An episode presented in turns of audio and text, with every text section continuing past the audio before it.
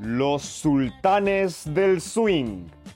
Hoy presentamos la decadencia de los gigantes de Chile y un calzado de locura.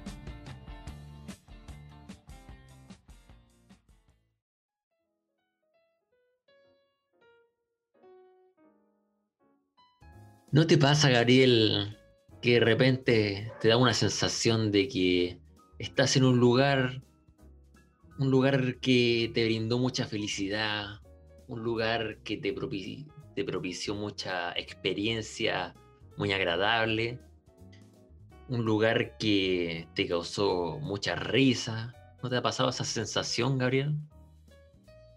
Mira, Piri, esa sensación de la que tú hablas es la que yo siento en este preciso instante. Te digo por qué. Porque esperé, y creo que tú también, esperamos mucho tiempo para que esto se pudiera llevar a cabo. Nuestra gente no sabía qué pasaba con nosotros, pensaba quizás que habíamos fallecido o algo por el estilo, pero no, aquí estamos más vivos que nunca para una nueva edición de Los Sultanes del Swing. Así es, Gabriel, así es. Esa misma sensación que te describí es la que siento en este momento. Siempre es un agrado volver a los estudios que, que comenzaron como, como, un, como una idea que se empezó a materializar de a poco hasta llegar a, al, al gran podcast que pudimos crear la gran temporada que pudimos hacer, que por lo demás hay que agradecer a todos los auditores por, por, su, por su buena onda, por su buena vibra, por habernos escuchado, por sus comentarios, que por lo menos por mi parte me llegaron muchos comentarios positivos. A mí también, Piri, ¿sabes qué? Yo me, me fui con una sensación de que podíamos haber hecho más, pero se cerraba el ciclo y hay que respetar los procesos, siempre lo he dicho. Este es un nuevo proceso en el que tenemos que estar más metidos que nunca y comprometidos con la gente que siempre nos ha, nos ha brindado tanto cariño. Claro. La gente se pregunta por qué, por qué nos fuimos. Quizás fue un, algo bien confuso porque íbamos, teníamos una regularidad bastante buena. Eh, lo pasamos bien grabando los podcasts, pero pero bueno, yo creo que hubieron distintas circunstancias que, que nos impidieron poder seguir con, con este podcast, ¿no es así? Yo creo que deberíamos expresarles a la gente lo que sentíamos cuando finalizamos este proyecto. Y el tema principal, el factor principal del término, fue netamente lo académico, si no me equivoco. Sí, la verdad es que si bien en un comienzo la pandemia, eh, la universidad online, eh, no causaron muchos estragos, por lo menos en mí, eh, lo, supe llevar de buena manera, ya llegó un punto, sobre todo entrando en el segundo semestre, que las cosas se tornaron bastante complejas, ya no había mucha motivación para, para hacer podcast y tampoco para, para estudiar incluso. Entonces preferimos eh, tomarnos este tiempo para, para enfocarnos netamente en lo académico, para volver con más energía y qué mejor que empezar de nuevo en este nuevo año donde esperamos que las cosas mejoren para bien. Bueno, complejo que mejoren para mal. Efectivamente, y teniendo en cuenta que ya están llegando ciertas dosis de vacuna que Pfizer y Sinovac lo que es bueno, lo que habla muy bien del desarrollo en la salud. Claro, esperemos que podamos vacunarnos luego. Bueno, antes de comenzar este gran episodio de, regreso, hay que decirle a los, a los auditores que eh, ahora los capítulos de los Sultanes del Swing van a poder escucharlos también por YouTube, incluido la primera temporada. De hecho, cuando estén escuchando eso, deberían estar todos los episodios de la primera temporada en, en YouTube. Y también recordar a todos que nos pueden seguir en, nuestro Instagram. ¿Cuál es el Instagram de los Sultanes del Swing, Gabriel? El Instagram es Sultanes del Swing, guion bajo, guion bajo. Perfecto, ahí nos pueden seguir para enterarse cuando subimos capítulos, para enterarse las distintas cosas que estamos haciendo y planeando para, este gran podcast. Cuéntame, Gaby, ¿qué, qué temas están en tabla para el día de hoy, para este ansiado regreso? Mira, Piri, yo estaba esperando ese pase que me lo dieras. Y los temas que, que van a estar en la palestra durante esta conversación es nada más ni nada menos que lo que está sucediendo en el campeonato nacional con dos equipos que no, que no le ha tocado nada fácil y han tenido que reinventarse dentro de su estilo futbolístico. Por un lado tenemos a un Colo Colo dolido que logró salir de la zona de descenso momentáneamente, con un par de partidos más que, que los que le siguen. Y por otro lado está la Universidad de Chile que está complicada en la ponderada, detrás del Universidad de Concepción e Iquique. Así es, ya nos encontramos en la recta final de este campeonato, campeonato que ha sido bastante peculiar debido a, todas las complicaciones que este ha tenido eh, por la pandemia. Además, recordar que el campeonato del anterior tampoco se pudo terminar debido al estallido social, entonces ha sido un ha sido un campeonato bastante raro, distinto, a ratos confuso, que, que claro tiene dos tablas, que la de este campeonato en particular, el de 2020-21 podría decirse, y una tabla ponderada, del cual se promedia el, rendimiento del equipo eh, con el campeonato anterior. Y justamente eh, eh, los equipos más grandes del país, como lo son Colo Colo y la Universidad de Chile, lo están pasando lo están pasando mal en esta recta final del campeonato. Mira, Piri, mañana, sábado, se viene un partido de, alta intensidad. Muchos lo catalogan como, como una final, una pseudo final, porque es un partido que se va a jugar en el Estadio Monumental, eh, donde Colo Colo se va a medir ante un Coquimbo Unido que viene de ser eliminado de, de la Copa Sudamericana, un golpe duro, un golpe bajo, podríamos decirlo. Estos dos equipos van a luchar por no descender en el campeonato nacional. Dime tú qué piensas al respecto sobre esto que te acabo de, narrar. Bueno, el partido que tiene Colo Colo mañana es trascendental eh, básicamente está peleando para no meterse de nuevo en esos puestos que tuvo por bastantes fechas y que, y que tenía preocupado a los hinchas, bueno, que tiene todavía, de que pueda descender a la, a la primera vez, cosa que nunca ha pasado en la historia del equipo. Entonces, antes de seguir comentando, quiero eh, eh, comentar cómo está la tabla de posiciones en este momento, el día 22 de enero, cuando grabamos esto.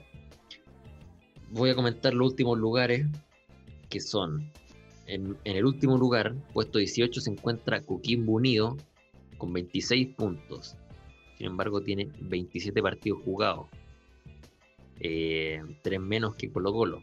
Esto debido a, su partido por eh, la Sudamericana. Luego, en penúltimo lugar, lugar 17, se encuentra Deportes Iquique con dos puntos más, con 28 puntos. Y luego se encuentra Colo Colo con 29 puntos y 30 partidos jugados. Entonces, el partido mañana eh, básicamente puede complicar al equipo que pierda, porque en el caso de que gane Colo Colo, ya despega no, despega tanto en la tabla, pero por ejemplo le serviría para pasar a Serena, que se encuentra a un punto sobre el cacique. Y Coquimbo se le empezarían a complicar las cosas debido a que también se le vienen regales directos como son Iquique y regales muy complejos también como son la Calera, eh, la U. Entonces, por, ese, por eso este partido es tan trascendental. Oye, Piri, a mí me gustaría saber eh, si tú tienes la información de el camino que le espera a Colo Colo en esta lucha por el descenso a esta altura. Así es, Gabriel. Eh, bueno, Colo Colo le quedan cinco partidos por disputarse, cinco finales que van a ser claves para zafar del descenso. Eh, como decíamos, mañana juega con, con Coquimbo Unido en el Estadio Monumental. Luego, la próxima semana juega eh, contra la Galera de visita, no, perdón, de local también. Partido difícil. Partido difícil, Calera que está peleando el campeonato palma a palma con la UC. Luego viene el partido con Deportes Iquique, un partido bastante importante también porque es un rival directo en, en esas zonas de descenso. Posteriormente viene el partido contra Cobresal y finalmente Colo Colo terminará el campeonato jugando con O'Higgins de Rancagua es una clara lucha ardua, eh, por lo demás, que no, no va a estar fácil. Pueden pasar muchas cosas, puede pasar algo terrible, como puede pasar algo milagroso. Claro, es que Colo Colo en este, bueno, en este último tiempo eh, ha mejorado su rendimiento, eh, ha yo creo que ha mejorado una de las cosas que más, que más lo ha perjudicado el campeonato, que era eh, el orden defensivo, que ha, sabido solventar eso con la llegada del, Peluca Falcón y también de, de, Barroso, que han afirmado la defensa. Se ha hecho un equipo más compacto, sin embargo, sigue teniendo problemas en la generación de, juego, en llegadas ofensivas, eh, tiene muy pocas pudimos verlo en, el clásico de la semana pasada, que, que Colo Colo no se acercó mucho al arco, nos generó mucho peligro. Entonces estos partidos generan mucho morbo, porque si bien Colo Colo puede mantener, puede anotar y mantener un resultado por el partido, también puede ser que, que pase como lo que ocurrió con, con Santiago Wanderers, que el equipo le metieron un gol y ya se vino abajo y después vinieron los otros dos, entonces Colo Colo siempre está en esa, incertidumbre. Pero quien también tiene certidumbre es la, Universidad de Chile, quien con el profesor Dudamel aún no se ha podido consolidar en su juego, ¿no? Mira, yo tengo sentimientos encontrados con el juego de Dudamel porque es una persona que le gusta la facha, un amante de la facha, más que de hacer jugar al equipo. Habla bonito, tiene presencia, reta a los jugadores, pero más allá de eso no logra absolutamente nada. Entonces yo creo que el hincha azul, el hincha boyanguero, está muy molesto con esta situación que se viene dando hace unos partidos atrás. Los números no lo están acompañando en lo absoluto al profe Dudamel. ¿Qué te pareció esa?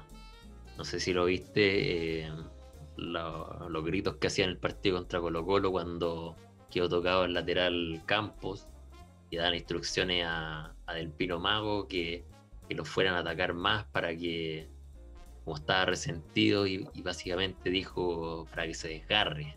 ¿Qué te parece eso? Exígelo, exígelo para que se desgarre, fueron los dichos de, del, del profesor Dudamel, que yo encuentro, a mi parecer, va contra contra todo espíritu futbolístico, contra toda ética futbolística, es algo que no, no debería no debería ser nunca, porque cómo le va a estar deseando el mal a un, a un colega de trabajo, por decirlo de alguna manera.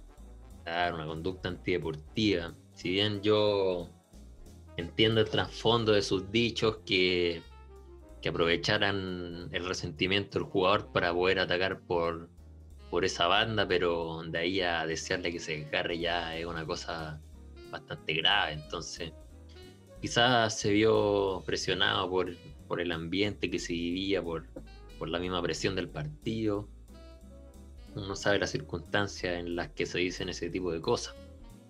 La calentura del momento puede haber sido un factor fundamental para que le expulsara, vomitara esas palabras. Yo también te tengo otro, otro dato que dijo el, el director técnico de la Universidad de Chile, Dudamel, que había sido un clásico divertido.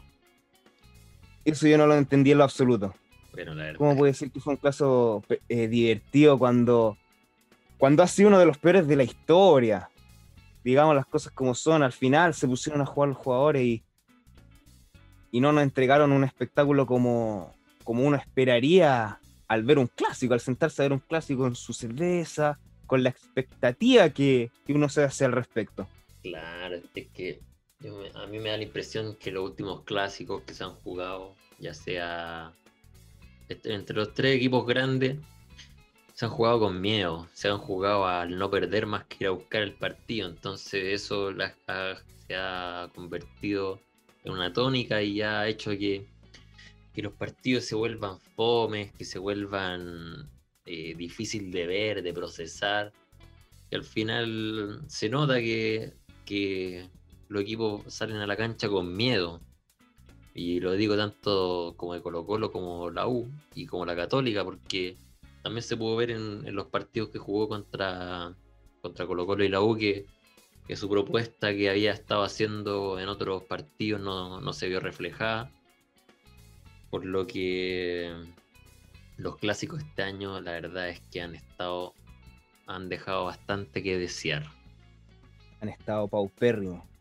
Y yo te quiero decir otra cosa que durante la semana estuve divagando, estuve divisando distintos partidos de la primera B y fíjate que son mucho más intensos, mucho más divertidos. Los jugadores le ponen más pasión, más gana, más garra al juego que los de la, la, Liga de Honor, la, la División de Honor, como se le llama.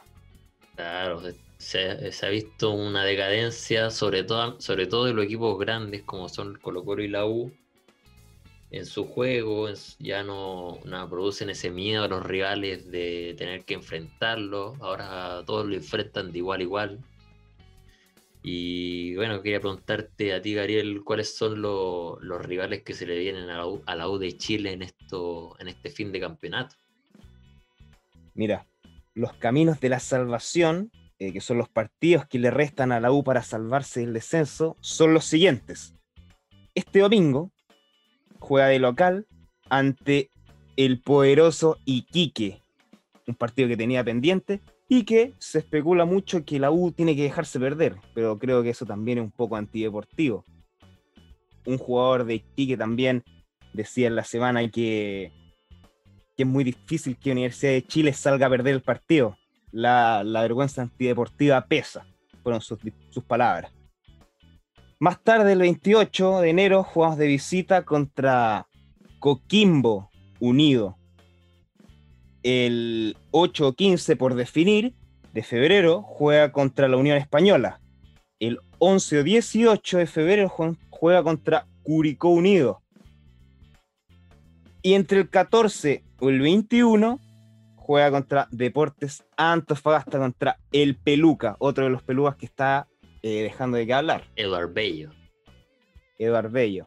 Sí, pues, el domingo se va a producir un partido bastante curioso, debido a que a la U de Chile le sirve, le sirve más perder que ganar, por debido a, que Iquique al estar en, la última, en las últimas posiciones de, de la tabla de este año, en el caso que llegue a descender directamente, estando último, eh, al estar también complicado en la tabla ponderada, ese cupo se correría y quien pasaría a la penúltima posición de esa tabla sería la U de Chile. Entonces, por eso se dice que a la U le conviene perder este partido, cosa que comparto con el jugador de, de Iquique Salinas, que no creo que la U salga a buscar perder el partido. Sería una decepción, yo creo que para sus hinchas ver a, su equipo a su equipo ir a perder un partido de encuentro. Yo creo que ningún jugador tiene esa mentalidad y a pesar de las circunstancias que se encuentran hoy día, eh, veo muy difícil que esta situación no ocurra. A pesar de, de que la U tiene que perder ese partido, siempre era la U un bodrio, actualmente es un bodrio, pero, pero creo que los jugadores tienen que ir a dejar la vida y, llevarse esos tres puntos, son los que le corresponden, lo que le correspondería hacer. Mira, Gabriel, para. Bueno, yo recuerdo que la temporada pasada hicimos un capítulo eh, relacionado también al campeonato, pero en ese entonces era cuando recién iba a retornar después de la pandemia. Bueno, desde ese entonces ya ha, corrido mucha agua debajo del río, debajo del puente, mejor dicho. Y, bueno, eh, las cosas están como están nomás. Yo quiero preguntarte a ti, sinceramente, ¿tú crees que Colo Colo o Universidad de Chile se irá al descenso alguno de los dos? Yo creo que al ser equipos de peso, equipos que, tienen que, demostrar jerarquía, y si no demuestran jerarquía, demostrar un poco de garra, porque son eh, al fin y al cabo los más grandes de Chile, los que, los que han entregado más cosas al fútbol chileno. A mi parecer, yo creo que no, no desciende ninguno. Creo que van a ganar por camiseta. Yo creo que los equipos se van a agrandar cuando, cuando deban hacerlo. Es que es lo mínimo que se le exige. Por, último, si no, si no se está consiguiendo el juego esperado, que pongan un poco de pachorra, que pongan un poco de garra, que es lo que el hincha busca, por último. Por eso encuentro que ha sido tan bien acogido a Colo Colo el, el Peluca Falcón, porque vino a impregnarle esa energía, esa vitalidad, esa garra a un equipo que está moralmente en el suelo, entonces, y también ha significado también un alza en, lo colectivo. Yo, al igual que tú, creo que ni la U ni Colo Colo descenderán, porque, yo, creo porque la historia pesa más que cualquier otra cosa, entonces los jugadores se, se, han visto que están conscientes de la situación y por parte, por lo menos de Colo Colo, he visto que se han mejorado ciertas cosas y que esperemos que se mantenga así y que se pueda lograr el objetivo. Es lo que todos esperamos. Pirinoli, querido Pirinoli. A todo esto yo estaba viendo en redes sociales que, y podría, hay una pequeña posibilidad de que el arquero de la selección, Claudio Bravo, llegara al cacique, a la ruca, a su casa, digámoslo. Sí, eso se especula. Eh, bueno, hace una semana aproximadamente di una entrevista a TNT, Sport, ex CDF, donde se preguntó si estaría dispuesto a, volver al, equipo Albo. Y, bueno, Claudio Bravo dijo que no, no tenía ningún problema, que siempre tenía las puertas abiertas para Colo Colo por lo que depende netamente de la dirigencia de que vuelva o no. Eh, escuché a algunos eh, periodistas, algunos comunicadores que decían que, que el retorno de Claudio Bravo podría afectar a, a Brian Cortés, que es un portero joven, que, que, viene haciendo las cosas bien. Viene haciendo las cosas bien, se está proyectando para, para estar en la selección. Sin embargo, no pienso, pienso lo contrario a, estos, dichos que han comentado estos periodistas, diga que más que opacar a Brian Cortés, yo creo que Claudio Bravo podría serle de gran ayuda y, que podría sacar muchas cosas positivas de, eh, Claudio Bravo teniéndolo en el mismo equipo. Entonces, eh, todo lo contrario a lo que dicen, eh, yo creo que Brian Cortés sería bastante beneficiado teniendo, nutrido. Claro, eh, teniendo a un arquero de gran jerarquía y de, alta connotación nacional como es Claudio Bravo, quien además estaba en el, en el foco de la polémica. Se ha visto siempre que Claudio Bravo eh, es muy crítico con las cosas que pasan en el país y, en esta ocasión no, no, fue distinto ya que ayer eh, ocurrió una situación bastante, bastante, ¿cómo decirlo? Particular. Bastante, particular.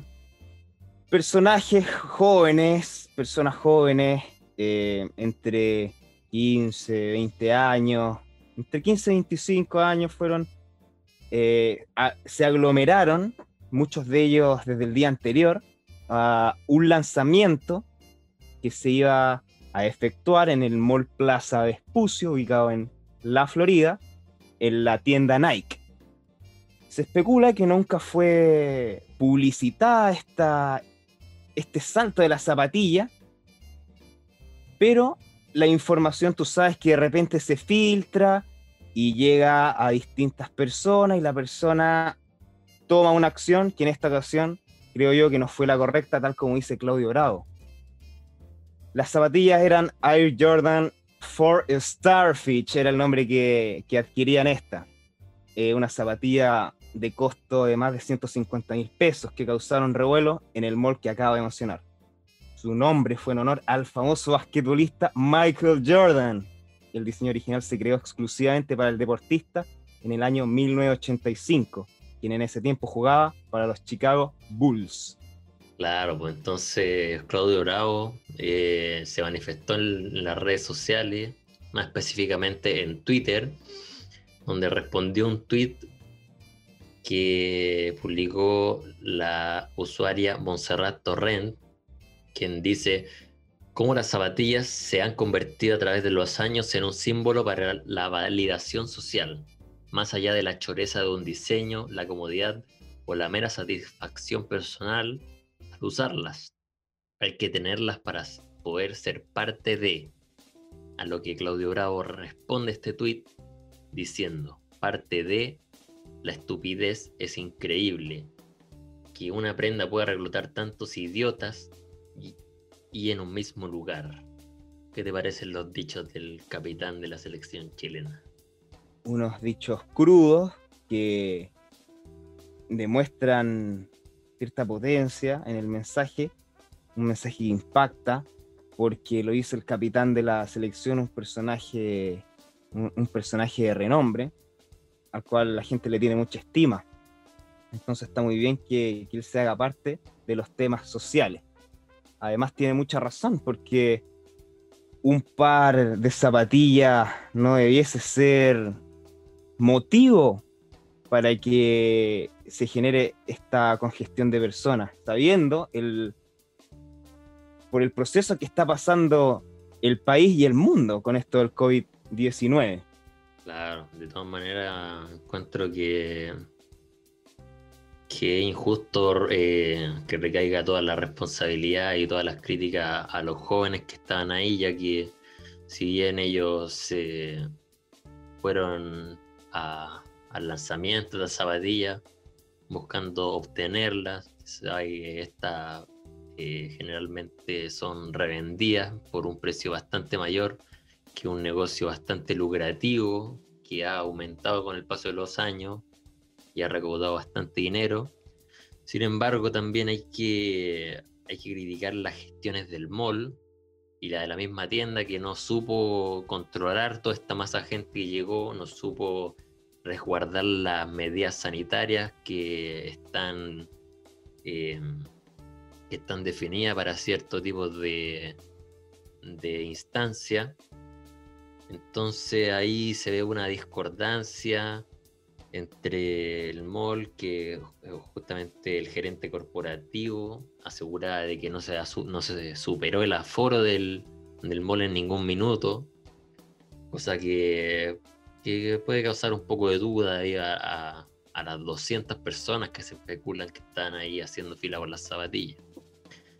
También salió el alcalde a reprochar esta situación sin embargo, este alcalde, la verdad es que a mí siempre me ha, causado mala espina, digo que se ha visto en este último tiempo más preocupado de aparecer en los matinales, más que en estar trabajando en cosas de, la comuna, como puede haber sido en los protocolos de los malls o en haber trabajado para prevenir este tipo de situaciones. Entonces, eh, hay mucha hay mucha discordancia entre las cosas que se dicen, las cosas que se hacen. Pero, pero bueno, las cosas están ahí. Se dice también que muchos de los que están en la fila se quedaron la noche anterior en los baños para poder al otro día cuando abrieran estar de los primeros en la fila.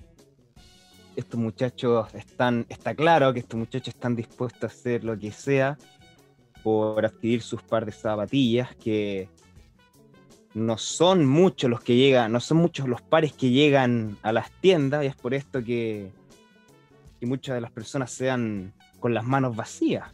Entonces no se explica tampoco la... En realidad se explica las largas filas que se hacen. Pero, debería existir un poco más de conciencia al respecto. pero un fenómeno que, que, por lo menos a mí me, me, me sorprendió y creo que a muchas personas también, porque se había visto quizás aglomeraciones eh, cuando, sé, cuando hay algún concierto, algún artista que causa eh, revuelo en la población, o quizás en, el lanzamiento de algún celular, pero, pero el lanzamiento de unas zapatillas, que se, que se aglomere tanta gente, algo que, que es curioso, ¿no crees? Es algo inédito, es algo inédito. Claro, yo, yo realmente no, entiendo que, bueno, sé que hay mucha gente que, que, que gacha más este mundo de las zapatillas, como podría ser nuestro amigo Toffer, que de paso le mando un saludo, que él le gusta bastante las zapatillas, siempre anda cotizando, tiene bastante en su colección. Pero, Pero aún así él no estuvo en la fila porque fue un consciente.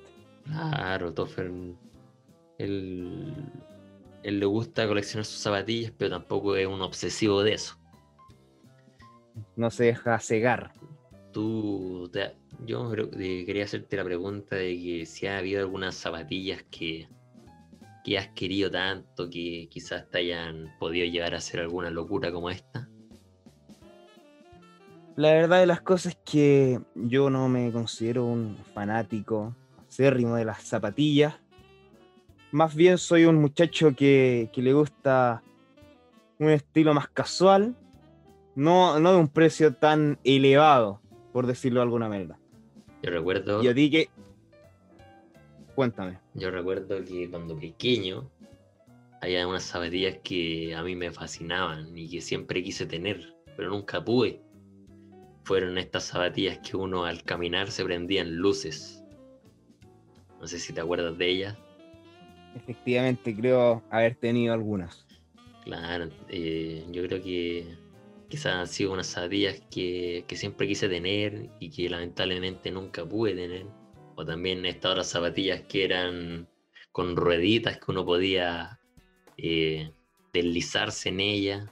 Bien, Son pares que valían la pena aglomerarse. Claro, yo creo que para esas zapatillas me hubiera aglomerado en una fila de 200 personas, pero, pero no, no en este caso en pandemia. Y también quería preguntarte cuáles son las zapatillas que a ti más, que, que tú tienes un recuerdo más especial, que las cuales te marcaron, cuáles han sido tus zapatillas favoritas en todo, en todo este tiempo. Mira, hay unas en particular que no son de vestir, sino que de fútbol, zapatos de fútbol, con toperoles, que, son mis preciadas. ¿Y por qué son tan preciadas? Porque fueron las primeras que a mí me, adquirió mi padre. Unas mercuriales blancas con un diseño medio medio gris y un poco de amarillo, un toque amarillo. Tú sabes que las mercuriales siempre solían ser exóticas, de colores llamativos.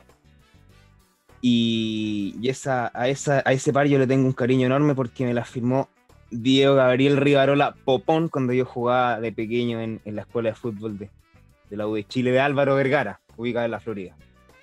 Eran muy buenas esas zapatillas mercuriales. De hecho, yo también las zapatillas que mejor recuerdo tengo y que tú las conoces bien son unas que me regalaron cuando en un cumpleaños, si no mal recuerdo, cuando era pequeño unas mercuriales verdes con el signo Nike naranjo. Yo recuerdo que anotaste miles de goles. De hecho, saliste con el premio al goleador. No. Histórico en el colegio del que egresamos. Las zapatillas eran muy buenas y todo, pero no, no hacían maravillas. Hay que decir las cosas como son. Pero esas zapatillas, aparte de ser muy bonitas, me acompañaron mucho. Yo me acuerdo Navidad de Año Nuevo que a las 5 de la tarde estaba vestido con mis mercuriales, mis jeans, y mi camisa cuadrillé. Antes uno tenía un estilo muy particular, se vestía de... se- el calzado siempre era unas zapatillas de fútbol. Claro, es que la zapatilla de fútbol cuando uno es pequeño sirve para todo tipo de ocasiones. Hasta para la tenía más formal se podía usar esa, esa zapatilla de fútbol. Y uno se veía joya. Claro, uno se veía, uno pensaba que la estaba rompiendo cuando en realidad, Estaba haciendo el ridículo. claro, claro. Y el pelo también, bien engominado con harto gel y la cresta particular que se usaba en ese tiempo. El pelo parado. y ti se te iba para el lado porque tenías Eh, rulos. claro, yo me acuerdo que ambos usamos ese peinado mítico. Que yo creo que, bueno, era la tendencia de ese entonces. Todos usaban el pelo así. Era la moda. Yo recu- recuerdo haber salido con ese peinado en una taza, en una foto de, de curso, que se plasmó en una taza. Y la tengo hoy en día. Me da mucha vergüenza porque era un, un muy mal diseño de cabello. Claro, es que uno siempre tiene cosas que hacía cuando era pequeño que, que ahora nos causa un poco de, vergüenza. Pero bueno, yo creo que este es un tema que podemos andar en otro capítulo. Así nada, creo que ya no hem- hemos expuesto todos los temas que estaban en tabla. Hemos concluido este retorno al gran podcast Los Sultanes del Swing. Sí, Primero y último. primero y esperamos que no sea el último. Trabajaremos duramente para que no sea así. Eh, agradecer nuevamente a toda la gente que, que nos sigue, que nos escucha, que gracias a ello eh, seguimos aquí firmes con esta nueva temporada, por todos sus buenos mensajes, sus buenos deseos. También agradecer nuevamente y como no al gran chico Yurki, al señor Yerko Ramírez, quien es el responsable de este, de este nuevo logo que tenemos para esta segunda temporada. Yo creo, Piri, que uno siempre tiene que tener un propósito en la vida. Y tal como lo mencionaba, nuestro propósito es llegar y alegrar a cada una de las personas que reproducen semana tras semana este material auditivo, como lo es el podcast de los sultanes. Claro, y como ya es costumbre, como es nuestro sello, queremos terminar este episodio dejándole una recomendación musical que estará a cargo en esta ocasión del señor Gabriel Monsalves. Esta recomendación musical es de un grupo muy querido por nosotros, por nuestro grupo de amigos. Nos representa mucho y es Jungle. Vamos con el tema Busy Earning. Hasta la próxima, gente. Nos vemos. Chao, chao.